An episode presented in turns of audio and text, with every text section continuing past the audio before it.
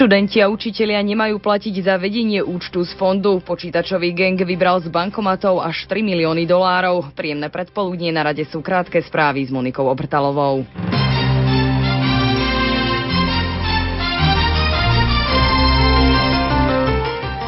Minister obrany Martin Glváč chce sprehľadiť obstarávanie v rezorte obrany. Zriadil preto centrálnu evidenciu zmluv, ktorá má zabezpečiť dodržiavanie zákona o verejnom obstarávaní, sprehľadniť zmluvné vzťahy a plnenie jednotlivých zmluv.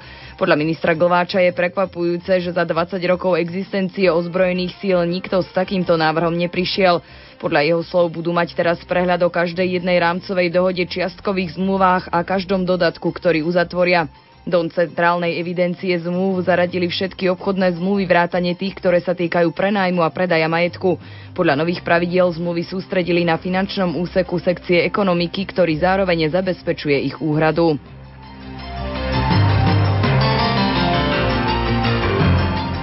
Študenti a učitelia, ktorí dostanú pôžičky z nového fondu na podporu vzdelávania, nemajú platiť poplatok za vedenie úverového účtu.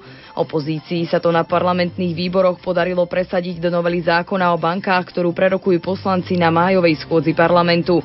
Oslobodenie od tohto poplatku sa v Lani neúspešne snažil presadiť poslanec SDK UDS Miroslav Beblavý pri schvaľovaní zákona o novom pôžičkovom fonde, ktorý od januára nahradil doterajšie dva, a to študentský pôžičkový fond a pôžičkový fond pre začínajúcich pedagógov. Beblavý sa napokon na oslobodení študentov a učiteľov od tohto poplatku dohodol s ministrom financií Petrom Kažimírom. Návrh prešiel aj hlasmi poslancov Smeru na výboru pre hospodárstvo a ústavnoprávnom výbore parlamentu, kde ho predložili opoziční poslanci. Plénum bude o novele hlasovať v druhom čítaní na schôdzi parlamentu, ktorá sa začína 14. mája.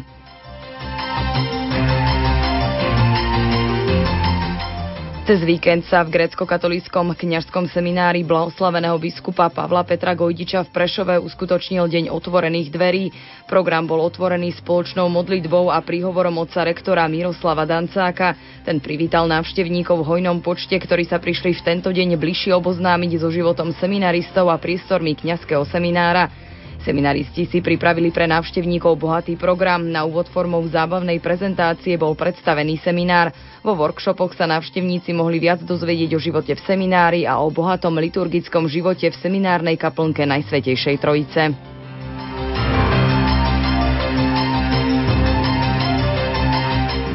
Zo zahraničia Sedem ľudí bolo v New Yorku obvinených z členstva v celosvetovom počítačovom zločineckom gengu, ktorý údajne ukradol 45 miliónov dolárov tak, že sa nabúral do účtov k platobným kartám a potom si vybral peniaze z bankomatov po celom svete. Americkí prokurátori tvrdia, že hekery takto vyrabovali bankomaty v 27 krajinách.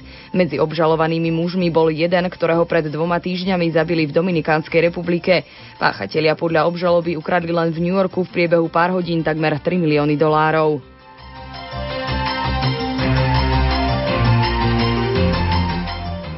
Šport. Slovenský hokejista Marian Hosa bol v noci na dnes hlavnou postavou 5. zápasu prvého kola play-off NHL medzi jeho Chicagom a Minnesotou. 34-ročný útočník sa pod jednoznačnú výhru domáceho týmu 5-1 podpísal dvoma gólmi a jednou asistenciou. Black Hawks vyhrali celú sériu 4-1 na zápasy a postúpili do semifinále západnej konferencie. Zo suvereného víťazstva postupu sa tešil aj druhý slovenský jastrab Michal Hanzuš. Počasie. Dnes bude malá miestami prechodne zväčšená oblačnosť, popoludní a večer ojedinela prehánky a búrky, kde na teplota vystúpi na 23 až 28, na horách vo výške 1500 metrov na 15 stupňov. Fúkať bude prevažne južný vietor do 5 metrov za sekundu. Aktuálnu situáciu na cestách ponúka Stela Centrum dopravných informácií.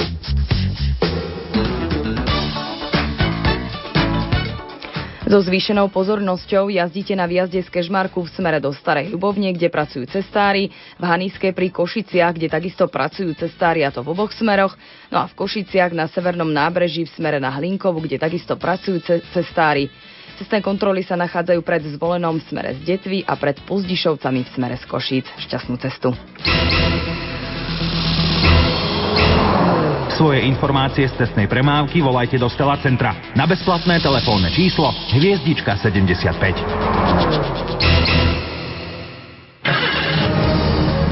K istotám pre jazdu autom patrí aj poistenie auta. Ponúkame vám ho aj na našej stránke www.lumen.sk. Lumen.sk.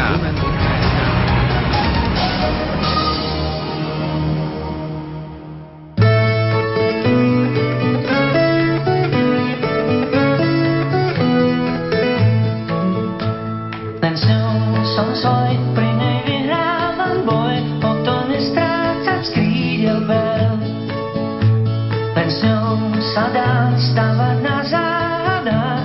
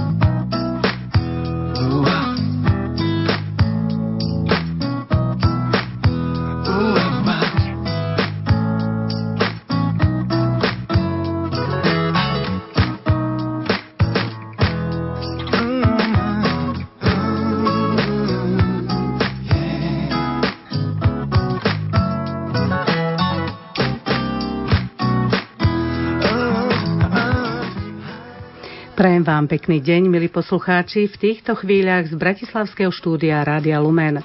Nasledujúcich 50 minút bude patriť relácii Kultúra života.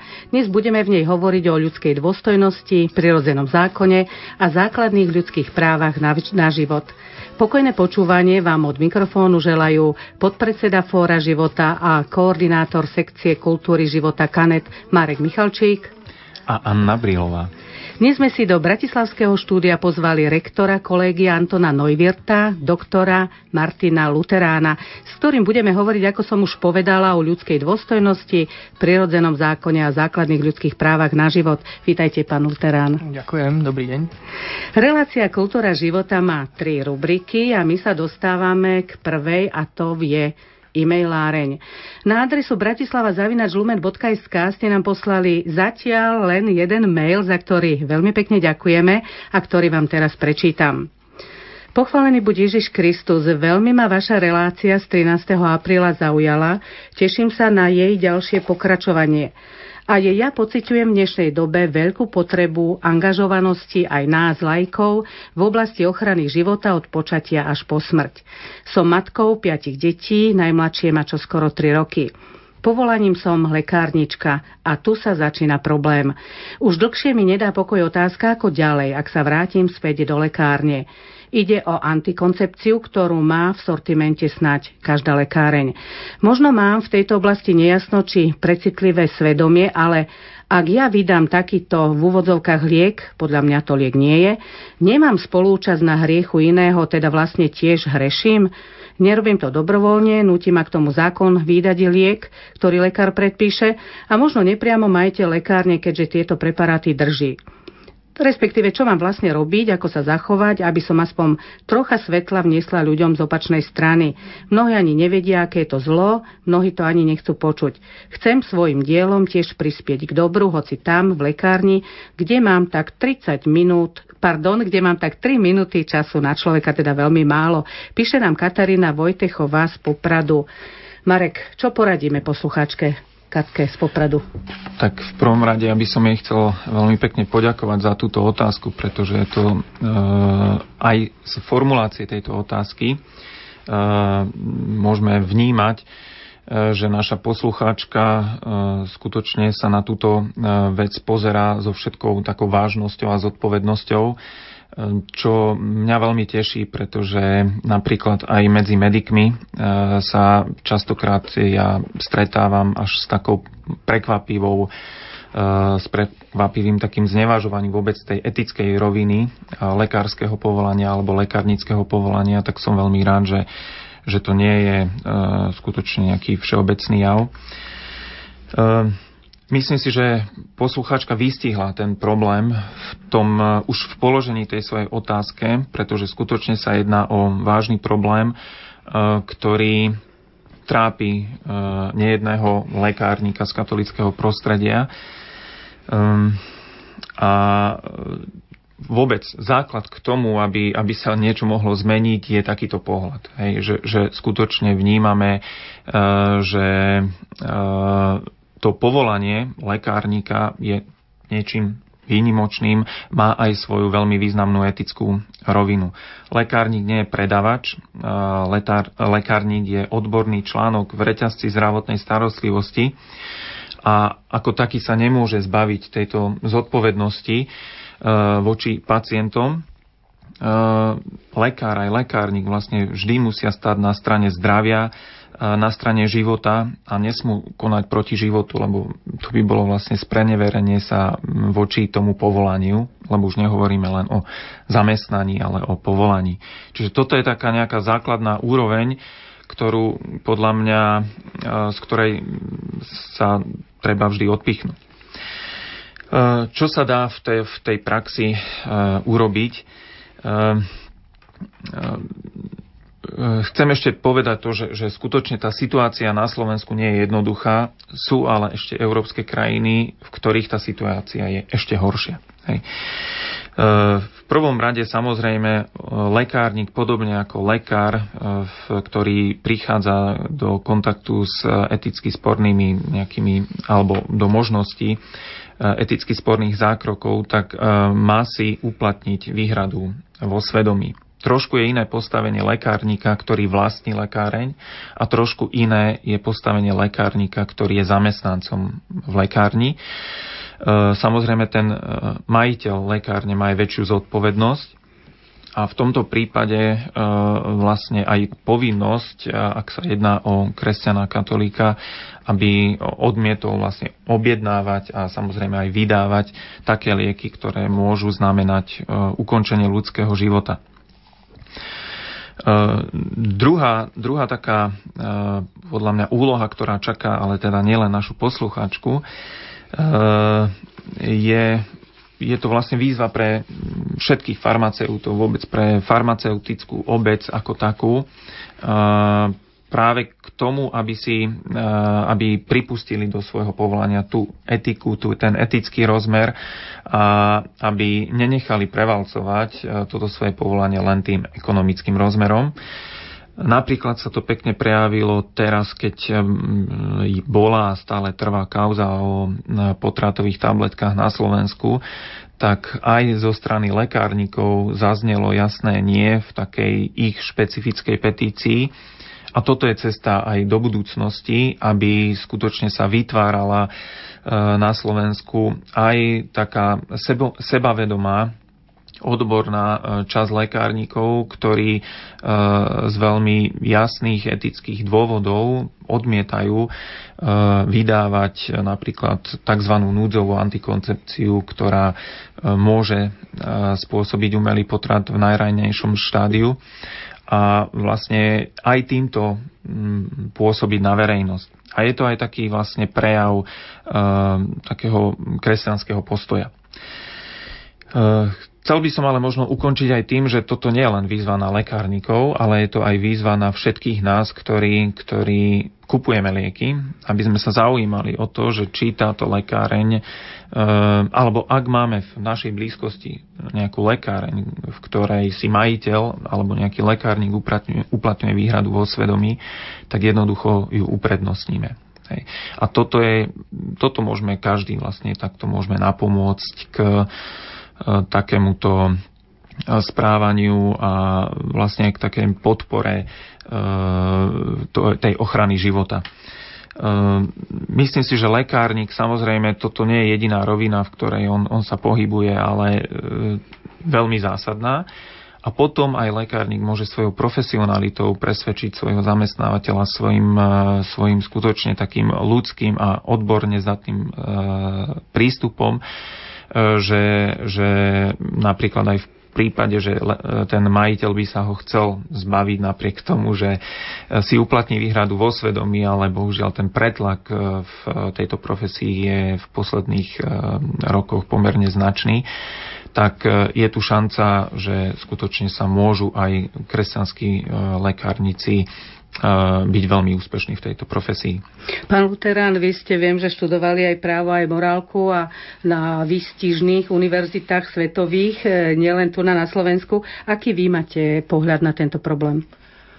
Súhlasím s Markom, ale asi by, dodal by som jen také, také morálne rozlíšenie. Um, že v podstate existujú také dva typy spolupráce so zlom. Um, ten prvý je, keď spolupracujeme so zlom, lebo ho chceme. Sami to, to zlo chceme pri, priviesť Um, a potom to celé naše konanie je zlé, sme spolúčastní na tom zlé a spolu, spolu ho vytvárame. A ten druhý typ spolupráce so zlom je typ, ktorému sa ani, veľ, ani dobrí ľudia nemôžu úplne vyhnúť a to je spolupráca, taká spolupráca, keď robím niečo dobré, môj úmysel je dobrý, prostriedky, ktoré vyberám sú dobré, ale ako vedľajší efekt toho, čo robím, spôsobím, pomôžem nejakému zlu. A myslím, že to je, to je prípad aj, aj, aj lekárnikov, ktorí si chcú robiť dobre svoju prácu um, a le, tá, sú v situácii, kedy, kedy ich vlastne tá práca nutí, um, že spôsobujú tento čiastočne zlý vedľajší efekt, že pomáhajú tomu zlu antikoncepčného správania. A v tejto situácii je veľmi ťažké úplne jasne povedať, čo by mal ten človek robiť, pretože si to, si to vyžaduje posúdenie všetkých uh, relevantných okolností a, a také prudentné, také rozumné rozhodnutie. A na to, na to naozaj nie sú úplne bieločierne odpovede. Ale, ale čo jasné je, že, že aj v takých prípadoch sa musíme snažiť minimalizovať to zlo, ktoré čiastočne spôsobujeme. V prípade lekárnikov, o tom som sa bavil s viacerými um, mojimi kamarátmi, ktorí sú lekárnici a toto riešili, tak jeden konkrétny príklad, ako by mohol taký lekárnik minimalizovať zlo, je povedať napríklad um, tej žene, ktorej odozdáva tabletku, o, o možných abortívnych dôsledkoch tej antikoncepcie, ktoré vraví, alebo o dôsledkoch na jej zdravie. Čo sa bežne nerobí, ale je to nejaký priestor, ktorý by ten lekárnik, ktorý, ktorý má vážny morálny problém s, s antikoncepciou, mohol pomôcť komunikovať túto vec tomu klientovi.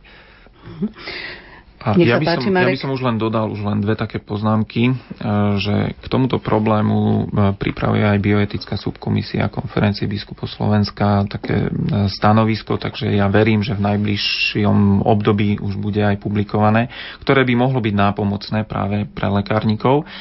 A, na ktoré upozorníme, keď to bude aktuálne. Áno, A e, druhá vec, že v podobnej situácii, vo veľmi podobnej boli pred 15 rokmi ginekológovia na Slovensku a práve až vlastne vďaka ich e, častokrát aj takým heroickým e, niektorým postojom sa dosiahlo to, že teraz tá situácia v možnosti uplatniť si výhradu vo svedomí medzi ginekológmi je predsa len lepšia ako pred tými 15 rokmi.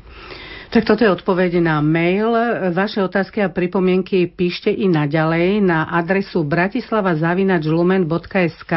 Budeme na ne odpovedať o mesiac, ale pre tých, ktorí nemajú mail a predsa sa chcú spýtať, môžete písať aj na našu adresu, ktorú vám nadiktujem v závere našej relácie, čiže pred 12 hodinou, aby ste si mali čas na, nachystať papier a ceruzu.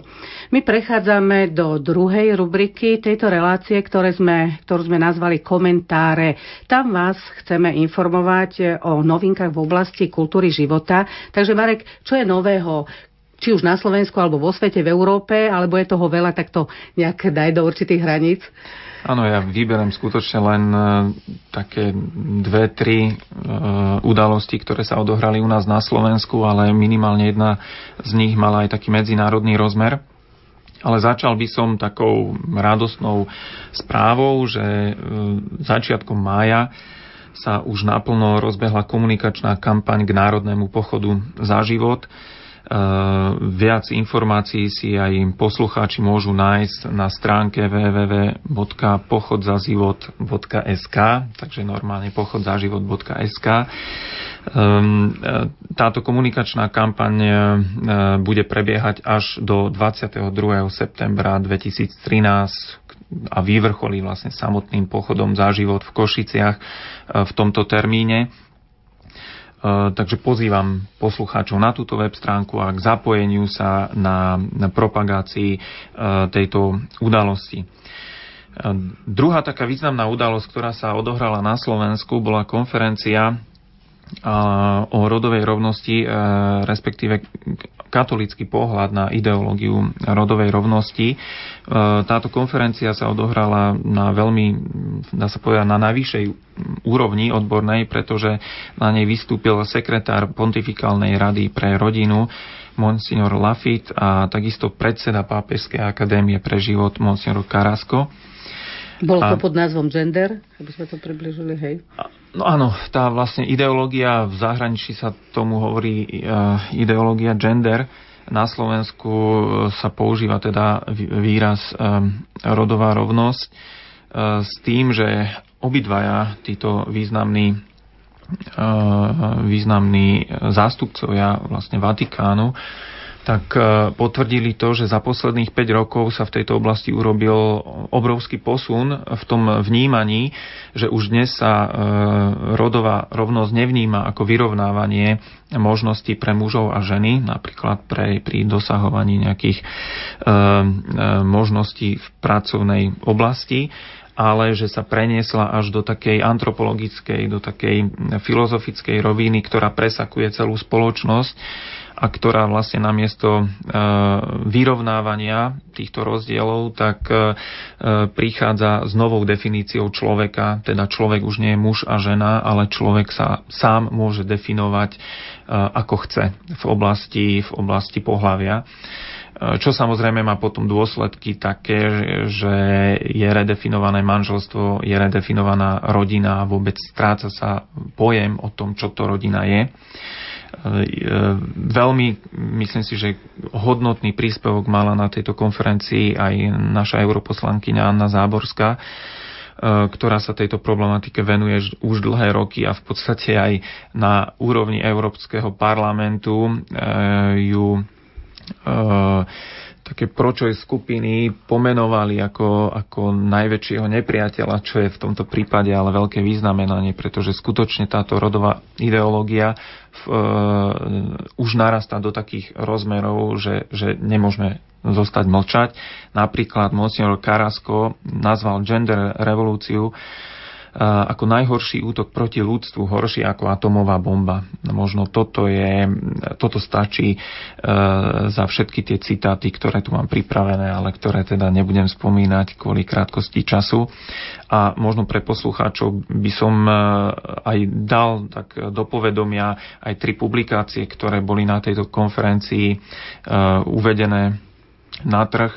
E, taká zásadná je publikácia, ktorú práve vydalo e, kolegium Antona Neuwirta e, s názvom Čo je manželstvo, pretože skutočne dnes, čo chýba aj kresťanom, E, tak je, že strácajú alebo strácame e, vôbec zmysel pre manželstvo, strácame porozumenie pre to, čo to manželstvo je a toto je práve výborná publikácia. E, uvedomiť si to prirodzené, čo cítime, a tak uvedomiť si to aj formulované v takom tom racionálnom jazyku. A potom ešte boli vydané dve publikácie, ktoré priamo odhalujú tú ideológiu rodovej rovnosti. Jeden e, je to list e, Španielskej biskupskej konferencie a druhá publikácia je výňatok z e, takého slovníka, ktorý bol vydaný vo Vatikáne práve pre, aby odhalil tie také novodové eufemizmy. A už len taká možno osobná, osobná radosť tento za posledný mesiac, teda som mal možnosť osobne sa stretnúť e, s dvomi zahraničnými hostiami. Bola na Slovensku Helen Alvare, ktorá e, radila americkým biskupom v oblasti, v oblasti ochrany života a takisto prišiel na Slovensko aj Raymond de Souza, e, je to expert medzinárodnej pro-life organizácie Human Life International a pri rozhovoroch s nimi sa mi potvrdilo to, že e, ten trend, ktorý teraz v poslednom čase na Slovensku nastolujeme aj v rámci církvy, aj v rámci prolife hnutia, je dobrý a bol som povzbudený, že e, vlastne aj sa nám potvrdzuje to, že čo dobre fungovalo napríklad v Spojených štátoch amerických, kde e, napríklad Raymond de Souza e, pracuje ako apologet a riaditeľ pre novú evangelizáciu a jedna z ústredných jeho tém je aj ochrana života. Podobne to potvrdila aj Helen Alvare, že tu nás skutočne e, dáva dôraz církev, pretože si uvedomuje, že tu na, toto je dôležitá téma pre súčasnosť, tak e, vlastne nám to potvrdilo, že áno, aj my ideme dobrou cestou. Ťažko sa mi predstavuje to, čo si predtým povedal, že by som sa mala rozhodnúť, či chcem byť muž alebo žena, keď ma raz Boh stvoril ako ženu. Takže radšej si chvíľu oddychneme, pustíme si pesničku a po nej sa vám z Bratislavského štúdia opäť ozveme.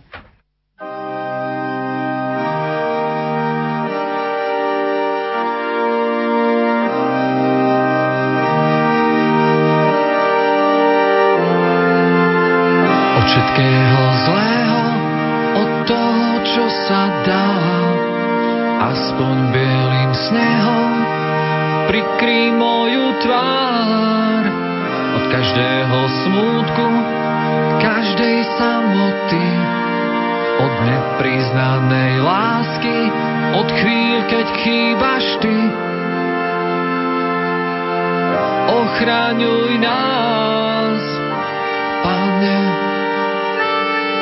ochraňuj nás, jediný Pane, ochraňuj nás, Pane, ochraňuj nás, jediný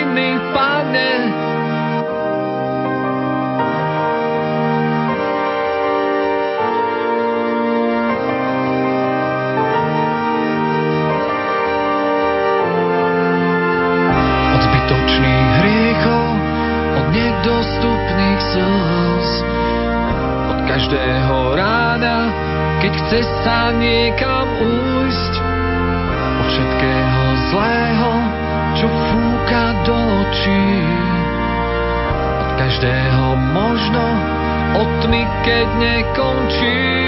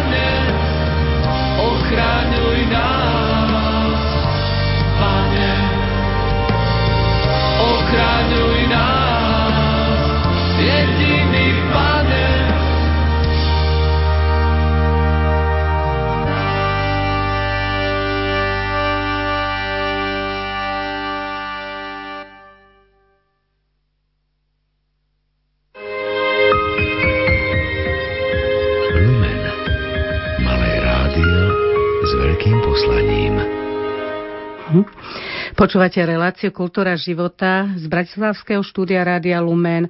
Hovoríme o ľudskej dôstojnosti, prirodzenom zákone a základných ľudských právach na život.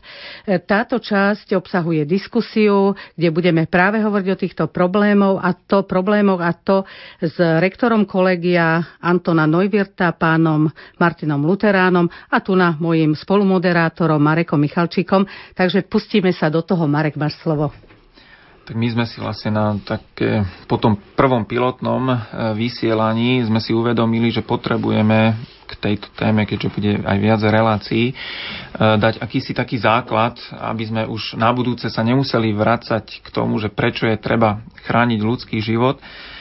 A e, preto sme vybrali tú tému, ktorá bola avizovaná v úvode relácie.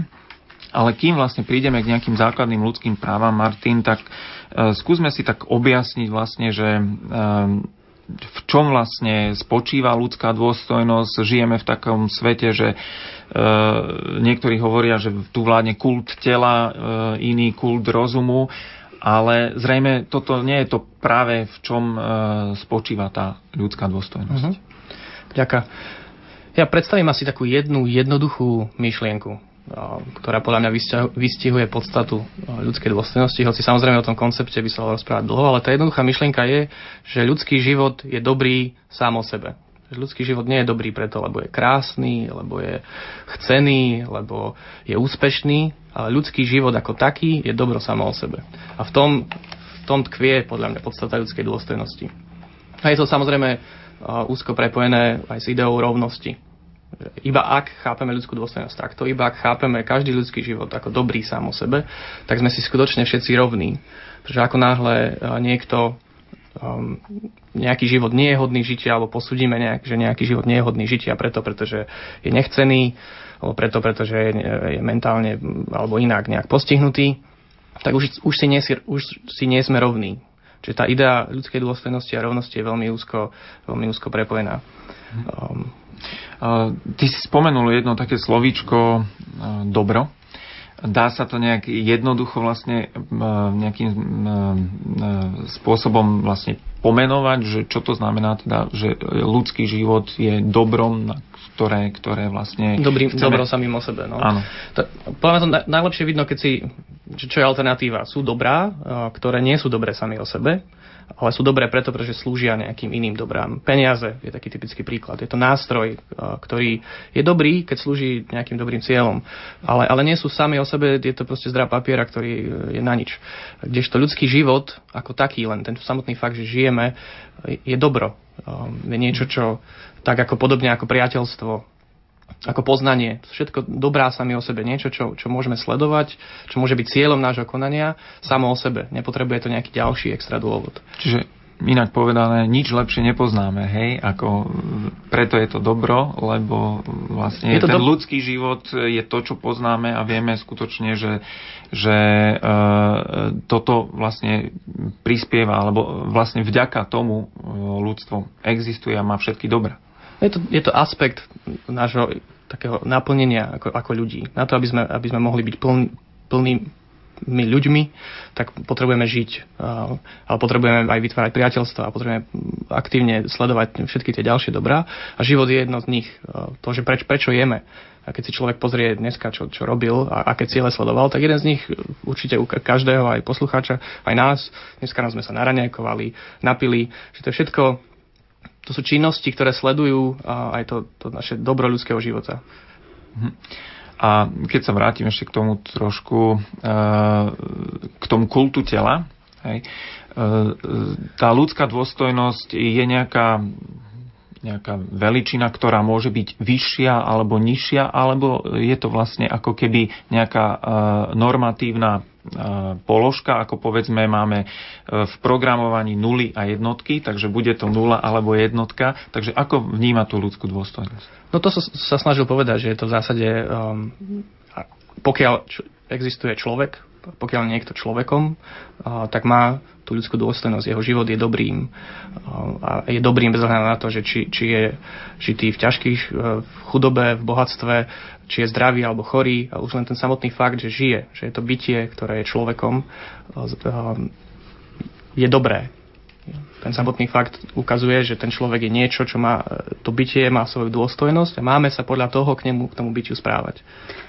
Áno, mali by sme sa podľa toho správať a mali by sme naozaj prijať tento dar, ktorý by mal byť podnetom vychutnať si v tom dobrom slova zmysle tú krásu a to dobro. Poďme sa pozrieť na to ešte z toho pohľadu, e, ako sa pozera na človeka jeho dôstojnosť súčasná spoločnosť. Uh-huh, tam je také, také zaujímavé protirečenie v súčasnej spoločnosti, lebo na jednej strane aj celý ten koncept ľudskej dôstojnosti vlastne nadobudol na význame po druhej svetovej vojne, keď sa stal aj právnym konceptom. Je zakotvený v mnohých veľmi významných medzinárodných dokumentoch, ústavných dokumentoch, v našej ústave, v Všeobecnej deklarácii ľudských práv, v charte základných práv Európskej únie sa všade hovorí o, o vrodenej dôstojnosti, o tom, že sme si slobodní a rovní v dôstojnosti a v právach. Čiže na jednej strane tá ľudská dôstojnosť sa stala veľmi dôležitým konceptom, s ktorým sa veľmi často operuje, veľmi často sa o ňom rozpráva aj, aj v tom právnom jazyku. A na druhej strane um, žijeme v spoločnosti, kde sa tá ľudská dôstojnosť um, popiera, obzvlášť v, to, v tom rannom štádiu vývoja človeka a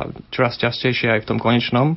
Čiže, čiže v časoch života človeka, kedy je ten človek najslabší, najzraniteľnejší. A, a tam ako keby zrazu tú ľudskú dôstojnosť nemal.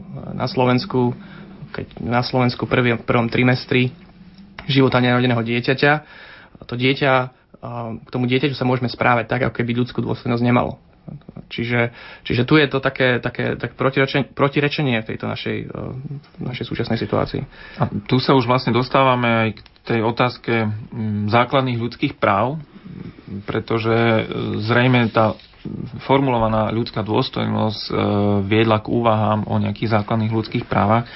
Ehm, je to dnes veľmi často taký omielaný pojem. Ehm, čo si vlastne pod pojmom základné ľudské práva máme predstaviť? Uh-huh. Opäť veľmi jednoducho. Svojím spôsobom sú to práva osôb prameniace z, vlastnej podstaty, z toho, že som človek. Sú to tie práva, ktoré mám len z toho titulu, že som človek. Čo znamená mať právo? Um, znamená, že, že, že požiadavka, že spravodlivo si vyžaduje, aby sa ku mne nejakým spôsobom iní ľudia správali. Čiže je to celý ten jazyk ľudských práv, ktorý opäť e, nadobudol význame obzvlášť v posledných 50 rokov a je to vlastne dneska je to jazyk, ktorým dneska vyjadrujeme mnohé komplikované morálne otázky, sa dneska riešia v jazyku ľudských práv. Čiže samo, samo o sebe veľmi zaujímavé a mohli by sme o tom veľa rozprávať, prečo to tak je a čo to spôsobuje. Um, ale vo svojej podstate ten jazyk nie je až taký nevyhnutný. Vieme o všetkých tých veciach rozprávať bez toho, aby sme rozprávali o, o právach a, a keď budeme rozprávať iba o požiadavkách spravodlivosti. Mhm. Mať právo na život v zásade znamená, a o tom sa sa možno ešte dostaneme uh, bližšie, ale uh, v zásade to znamená, že ľudia by ma nemali, že mám právo, aby voči každému inému človeku, aby ma úmyselne nezabil. Čiže uh tak toto sú nejaké, hovorí sa im aj e, vlastne také prirodzené práva, ktoré sú nezávislé na nejakých ústavách a zákonoch. Um, aký je vlastne vzťah medzi, medzi tým takým prirodzeným právom, e, medzi tými základnými ľudskými právami a tými zákonmi, ktoré prijal nejaký, mm-hmm. nejaký orgán, povedzme e, e, nejaká národná rada? Toto je samozrejme ďalšia veľká téma. Ak dovolíš, tak trochu um, dám taký úvod do tých rozlišných typov zákonov, o ktorých sa tu bavíme. Um, ty si spomenul prirodzený zákon, bavili sme sa o, o tých ľudských po, alebo pozitívnom zákone, čiže o tom, čo vytvárajú ľudia. A ešte Tomáš Akvinský hovorí aj o väčšnom zákone a možno aby sme to chápali v celku, tak začneme tým väčšným zákonom. Väčší zákon, Tomáš hovorí, je v podstate ten logos, je Boh. Je to, to, ten, ten zákon, ktorý riadí všetko. A odrazom tohto väčšného zákona v ľudskej prirodzenosti, takou pečaťou tohto väčšného zákona v ľudskej prirodzenosti je práve prirodzený zákon, alebo to, čo hovoríme prirodzený zákon. Čiže to sú všetky, to sú tie normy správania, ktoré máme vpísané vo svojich srdciach, ktoré v ich najvšeobecnejšej rovine nemôžeme poprieť. Všetci ich vieme a všetci sa podľa nich správame. Napríklad v tej najvšeobecnejšej rovine prirodzený zákon hovorí, že máme konať dobro a vyhybať sa zlu. Čo každý vo svojej podstate e, vie a, a nemôže ani inak konať. Čiže to by sme mali, ten väčší zákon odrazený v ľudskej prirodzenosti je to, čo mu aj, aj Tomáš a mnohí ďalší myslíte a hovoria prirodzený zákon. A potom máme Boží zákon, čo je zákon, ktorý Boh zjavuje prostredníctvom svetých kníh, svetej tradície, čiže kde sa priamo Boh komunikuje. A, a potom na tej spodnej úrovni ako keby. Máme ľudský zákon, pozitívny zákon, čiže zákon, ktorý ľudia vytvárajú, ktorý by nemal byť v rozpore s prirodzeným ani s Božím zákonom. A tam by sme sa mohli rozprávať ďalej o tom presnom vzťahu medzi prirodzeným a pozitívnym zákonom, ale, ale tá jednoduchá myšlienka je, že len vtedy je zákon zákonom, keď sleduje spoločné dobro. Čiže keď je, v, keď je v súlade s prirodzeným zákonom, s tým, čo je dané človekovi. Lebo prirodzený zákon nie je nič iné ako sú normy správania, ktoré nás vedú k úplnému šťastiu. Iba vtedy, ak budeme v súlade s nimi konať, budem, môžeme byť šťastní. A cieľom zákona, ľudských zákonov by, malo poma- by mal byť um, zákonodárca, keď tvorí zákon, by mal myslieť na, na šťastie všetkých tých ľudí, uh, na, na spoločné dobro. Čiže ak vytvorí zákon, ktorý ide v rozpore s prirodzeným zákonom, tak ide proti ľuďom. Čiže ten zákon prestáva byť zákonom a začína byť perverziou. A teda nemôže ani morálne zavezovať ľudí. Zákon, ktorý e, káže, aby sme posielali Židov do koncentračných táborov, nie je zákonom, lebo ide v rozpore so spoločným dobrom a, a nie je niečo, čo by ma mohlo morálne zavezovať. Mhm. Aj v tej svojej odpovedi si použil podmienovací uh, uh, spôsob, spôsob hej. Hej, že, že mal by. Uh, pri, pri, vlastne žijeme v sekulárnej spoločnosti hej, a, a zdá sa teda, že aj pri formulácii tohto prírodzeného zákona a v konečnom dôsledku už tých e, základných ľudských práv teda malo veľmi významným spôsobom e, alebo ovplyvnilo ten proces kresťanstvo, ak, ak tomu teda dobre rozumiem. Alebo ak teraz e, hovoríme, že sa pohybujeme v sekulárnej spoločnosti, kde, kde sú tie teda argumenty, povedzme, pre zákonodárcov, ktorí nie sú veriaci, aby, aby e, dodržiavali tú, tú symbiózu alebo tú teda pyramídu, e, že rešpektuje sa v pozitívnom zákone ten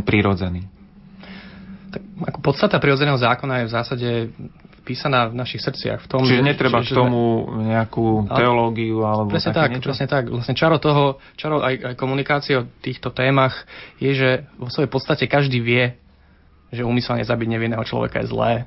Um, len mnohí ľudia nánosmi kultúry a, a, a zlej výchovy a čo ja viem čoho všetkého um, to, to chápu inak, alebo, alebo prekryli to, čo, čo vo svojej podstate vedia. Čiže tá komunikácia je o tom pomôcť ľuďom vidieť pravdu, ktorú niekde v sebe už majú. Čiže a, a na to naozaj nie je úplne nevyhnutné zjavenie, nám stačí rozum, pretože všetky tieto základné veci, na nich vie, vieme prísť používaním svojho vlastného rozumu. Hm. A ako ty, ako občan Slovenskej republiky, treba ako sa cítiš, keď pozeráš na tých poslancov, povedzme v Európskom parlamente alebo, alebo aj v našom parlamente, keď keď z nášho pohľadu príjmajú e, také skutočne exemplárne prí, prípady e, popierania alebo nedodržiavania tejto, tej, tejto symbiózy. No je to ťažké, ale je to zároveň výzva pre nás všetkých, že a mohli by sme sami sa pýtať, že či dokážeme prezentovať tú pravdu príťažlivým spôsobom, spôsobom, ktorým rozumejú ľudia, s ktorými komunikujeme že keď je tu, keď je tu toľko lží, ktoré sa zdá, že žnú úspech, tak je to otázka pre tých, ktorí poznajú pravdu, že ako ju komunikujú a či ju komunikujú. Um, a to je, to je tá výzva pre súčasnú dobu a, a aj pre tie ďalšie asi. Mm-hmm. Jedným z takých prejavov možno aj tej súčasnej doby je, sú niektoré také názory uh, niektorých uh, filozofov, ale aj v konečnom dôsledku aj politikov. Napríklad jeden z nich, Peter Sinker, hovorí o tom, že by ľudské práva mali byť priradené alebo akceptované aj napríklad e, delfínom, ktorí, ktorí podľa neho sú e, inteligenčne ako keby vyššie ako povedzme novorodenci. Je to možné, aby zvieratá mali ľudské práva? To sme zase pri tej myšlienke, že či, či ľudský život sám o sebe je dobrým, alebo iba je dobrým vtedy, keď rozmýšľa, vtedy, keď pracuje, koná a tak ďalej. Ale ona je to veľmi taká lákavá predstava, že vlastne e, tí ako keby úspešnejší, krajší mali mať ako keby vyššie práva. Áno, len, len to všetko, už to posúdenie teda vytvára je, je postavené na súde, že nejaký život z môjho pohľadu je menej hodný žitie ako iný. Že to je, vlastne tu vytvárame rovných a rovnejších. A tá, tá Singerová, tam je samozrejme veľa ďalších problémov a považovať, správať sa k zvieratám rovnako k ľuďom, alebo uprednostňovať zviera pred človekom je ako uprednostňovať, je, je hlúposť, je to ako uprednostňovať striebro pred zlatom, hoď aj v hokeji. A kto by to robil? Ako medzi ľuďmi a zvieratmi je radikálny rozdiel. A radikálny rozdiel v tom, že ľudia majú rozum a slobodnú vôľu, Um, a teda nesmrteľnú ľudskú dušu, ktorú v každom vzniká vždy Božím aktom, čo zvieratá nemajú. Ale to samozrejme neznamená, že tak zvieratá môžeme spraviť hoci ako. A že aj zvieratá ale, majú... Áno. Ale nemôžeme hovoriť o ľudských právach, keď hovoríme o zvieratách. Áno, no, presne tak. Je tam radikálny rozdiel medzi bytím, medzi človekom a zvieraťom. Hej. A, a napriek tomu akože je zvláštne, že niektoré, niektoré tie také Eh, aplikácie praktické, že sa dostávajú medzi ľudí, aj keď teraz zostaneme napríklad pri tom základnom ľudskom práve na život, tak aj, aj tento mesiac eh, jeden nejaký významný vedec eh, z Belgicka podstúpil eutanáziu. Hej. A vlastne ako keby tým, dá sa povedať, demonstroval nositeľ Nobelovej ceny, hej, že, že tá skutočne v praxi, tá aplikácia, tak sa dostáva do takého mainstreamu, do takého všeobecného povedomia. Prečo? No to sa pýtaš ťažké otázky, ja na to úplne asi neviem odpovedať. Um, ja viem len keď sa pozrieme na samotný akt e, eutanázie, tak e, racionálnou reflexiou vieme prísť na to, že, že je tam protirečenie, že je tam istá hlúposť v tom v, v konaní, pretože na jednej strane človek, ktorý chce spáchať samovraždu alebo túži po eutanázii, tak chce niečo dobré, chce lepšie žiť. Prečo to, prečo to robí? Lebo sleduje nejaké dobro. Myslí si, že ak toto dostanem, tak sa bude mať lepšie. A zároveň Čiže na jednej strane túži po lepšom živote a zároveň svojim aktom deštruuje život, čo je podmienka aký, akéhokoľvek iného dobra. Čiže tam je proste protirečenie, neracionalita v tom samotnom konaní. A, tá naša mm-hmm. úloha si je ukázať ľuďom, ktorí si myslia, že toto je normálne, poukázať presne na, na, na tento fakt. Tak ja tiež mám taký trošku pocit z dnešnej doby, že na jednej strane sa hrdíme, že e, ako keby racionalita to je niečo, kvôli k čomu sa utiekame a na druhej strane e, sme schopní ísť úplne proti rozumu a je to aj otázka napríklad umelých potratov Eh, že je tu skutočne taká schizofrénia ako keby a možno je to fakt, ako si aj ty povedal, že eh, trošku aj o tom našom svedectve hej, hovoriť mm, pravdivo a hovoriť presvedčivo a čo najviac zrozumiteľné, ako sa aj my dnes pokúšame v našej relácii. Snad nám to ide. Áno, áno. Uvidíme podľa reakcií poslucháčov. Eh, počul som také konštatovanie, že čím viac ľudských práv, tým je ochrana slabšia. Uh-huh. Je to tak? Čo si o tom myslíš, o takomto niečím, niečom? Ehm, no, tu sme opäť pri tej celej kultúre jazyka ľudských práv. O tom, že, že v súčasnej dobe naozaj nevieme viesť morálnu debatu bez toho, aby sme do toho vsunuli práva nejaké. A, a paradoxne sme schopní používať aj slovo ako právo na život aj v debatách proti eutanázii napríklad, ale už som sa stretol aj, že právo na život je používané zástancami eutanázie ktorí hovoria, že právo na život musí zahrňať aj právo na smrť, inak to nie je právo na život, ale povinnosť na život napríklad. Čiže uh-huh. obidvoch, na obidvoch stranách v debate o eutanázii sa používa slovo právo na život. Uh-huh.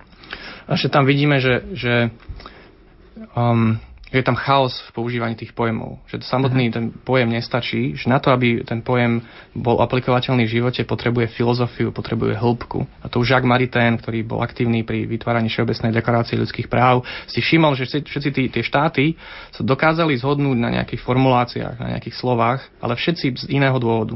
Že už vtedy vedel, že, že táto deklarácia nemôže prísť do reálneho každodenného života bez filozofie, bez nejakých základov za, a, a bez toho, aby sme sa zhodli na tých základoch. Inak mm. si to každý proste bude interpretovať inak a to je presne to, čo sa dneska deje. Mm. A tým pádom aj vznikajú mnohé iné a, a práva a výmysly, ktoré sa tvária ako práva, ale v skutočnosti nie sú. No. Čiže čo, čo nám chýba tej, aj v našej spoločnosti, aj v západnej civilizácii, čo sa stráca, je tá, tá, tá, tá spoločná filozofia ktorá by bola základom pre celú ľudskoprávnu kultúru a ten jazyk ľudských práv. Pán Luterán, ako vnímate postoje, postoje cirkvy k tejto otázke? Poďme trošku do tých konkrétností. E, dostač, dostačujúce sú, alebo mali by byť možno trošku razantnejšie, alebo nemyslím teraz cirkvi ako hierarchia aj ľudí a... Aha. Um to asi mi opäť nepri, úplne neprislúcha hodnotiť, ale na tej... Na tej Alebo čo by sme mali robiť, nemusíme hodnotiť priamo. tej, určite treba povedať, že církev je zástankyňou vždy bola a, a, a robí preto, čo môže a správ, takého zdravého chápania ľudských práv a tej, tej zdravej filozofie, ktorá naozaj môže byť základom pre ľudské práva. Keď čítame Evangelium Vite a mnoho iných cirkevných dokumentov, tak je tam veľmi jasne, sú tie princípy artikulované že církev sa nestráni používať jazyk ľudských práv, ale dáva, dáva mu ten správny obsah. Ten obsah, ktorý je racionálny a aj v súlade, je v súlade s ľudskou prirodzenosťou aj s vierou. Čiže v tomto myslím, že ako učiteľka církev robí, robí čo môže. Samozrejme, e, potom je otázka aplikácie a prinášania všetkých týchto tém do každodenného života aj tu na Slovensku. A to už by asi Marek vedel o tom viac povedať, že čo sa robí a čo dneska církev na Slovensku v tejto veci robí. Ja, ja by som možno, ty sa venuješ predovšetkým vzdelávaniu mladých ľudí, e, možno trošku otázka od veci, ale mám pocit, že súvisí aj s našou e, témou, že prečo považuješ za dôležité, aby mladí ľudia boli vzdelaní vo filozofii, povedzme? Uh-huh. To, je, dobrá, dobrá otázka.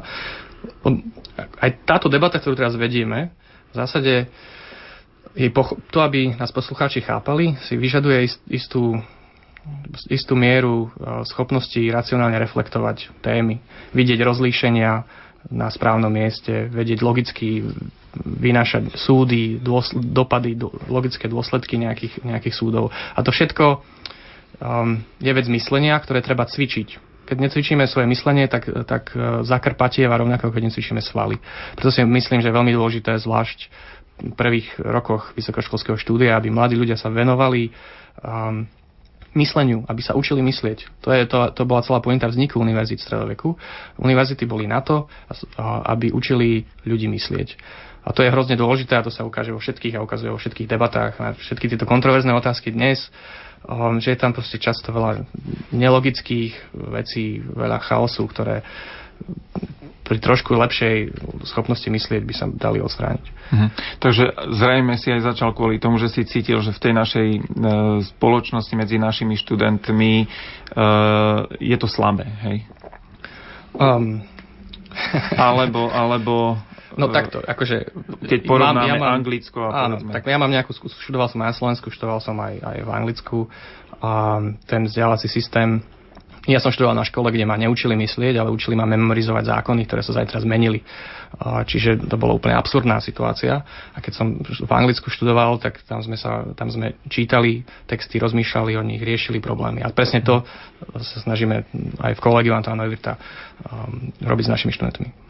A to sa snažíme aj my dnes, eh, aby, aby sme vlastne možno aj takým sekundárnym produktom tejto relácie môže byť taká výzva, že skutočne eh, je dôležité sa vzdelávať, lebo aj celá naša doba je trošku sofistikovaná.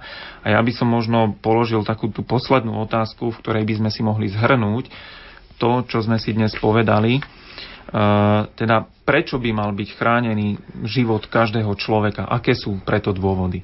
No, treba si uvedomiť, že každý ľudský život je vlastne také jedinečné a neopakovateľné dielo. To je nejaký zázrak, ktorý má svoju vlastnú dôstojnosť a práva. A nepriznať niekomu právo na život je to isté, ako, ako povedať, že, že niektoré životy sú viac hodné žitia ako iné. Že inými slovami sú medzi nami ľudia, ktorí sú rovní a rovnejší. A tento súd je podľa mňa súdom arogancie a pýchy, ktorý je v zásade postavený na lži. Tak um, a tiež je dôležité uvedomiť, že ľudská spoločnosť nemôže byť dlhodobo udržateľná bez rešpektovania práva na život každého človeka vo všetkých fázach svojho života, lebo to je, to je otázka spravodlivosti, zákonnej spravodlivosti a bez rešpektovania tohto a tu vlastne keď sa budeme navzájom umyselne zabíjať, tak to vedie ku koncu spoločnosti, že k anarchii. No ďakujem pekne. My máme ešte možno nejakú pol minútku. Či by ste chceli ešte niekto niečo dať, dodať na záver? E, čo sa týka... Ja, ja možno, aby sme neskončili anarchiou, ale práve naopak, aby sme skončili e, niečím pozitívnym, tak Jan Pavol II vlastne nás práve e, vyzýva čeliť tejto kultúre smrti budovaním kultúry života. Mne sa tá myšlienka veľmi páči. Je to podobne ako, ako myšlienka so svetlom, hej, keď stačí, keď postavíte sviečku do miestnosti tmavej a už je tam svetlo. Takže skutočne myslím si, že to je obrovská taká, taký potenciál v nás všetkých, aby sme budovali kultúru života. Ďakujem pekne, milí poslucháči. Pomaly sa dostávame ku koncu dnešnej relácie, ktorá je zameraná na ochranu života, teda kultúru života. Túto reláciu môžete počúvať raz do mesiaca, každý druhý piatok medzi tou 11. a 12. hodinou. Tiež ju môžete nájsť v archíve Rádia Lumen pod špeciálnymi reláciami. Ak vás niečo zaujalo na dnešnej alebo predchádzajúcej relácii, alebo máte nejaké otázky z oblasti ochrany ľudského života či kultúry života, napíšte nám ich na mail bratislava.lumen.sk alebo môžete poslať aj list alebo pohľadnicu s vašou otázkou na adresu Rádio Lumen, Spojená škola svätého Františka, Karloveska 32 841 04 Bratislava. Ďakujem rektorovi kolegia Antona Nojvirta, doktorovi Martinovi Luteránovi za to, že si našiel čas a prišiel sa podeliť. A ja ďakujem. Ďakujem pekne a do počutia, dovidenia. Dovi. E, tiež ďakujem koordinátorovi sekcie kultúry života neziskovej organizácie Karnet a podpredsedovi Fóra života, e, môjmu spolumoderátorovi Marekovi Michalčíkovi. Marek, vďaka krásna, opäť sa stretneme o mesiac. Áno, teším sa a ja ďakujem tebe. E, ďakujeme aj našim poslucháčom, ktorí nás počúvali a ja už len dodám, že hudbu do dnešnej relácie vybrala Diana Ravchová, za mixážnym pultom bol Matúš Brila. Požehnaný deň vám od mikrofónu želá Anna Brilová. Galilejský vrch pamätá, ako poslal pán do sveta čo v neho uverili, tri roky s ním v láske žili. Iďte ušte, uzdravujte, hladných, smedných posilňujte, prinášajte úsmev v tvári, chlieba víno na oltári. Ja som s vami, nie ste sami, keď ste v láske, v sile z horách, zmeníte svet, neodolá, zrznutá zem, slnko volá.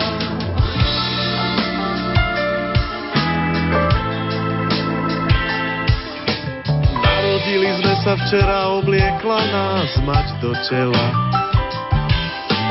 Ten, čo krsnú vodu núkal, obliekol nás však do ducha. Iďte, učte, uzdravujte, hladných, smedných posilňujte. Prinášajte úsmev tvári, lieva víno na oltári. Ja som s vami, nie ste keď ste v láske, v sile kde svet neodolá, zmrznutá zem, slnko volá.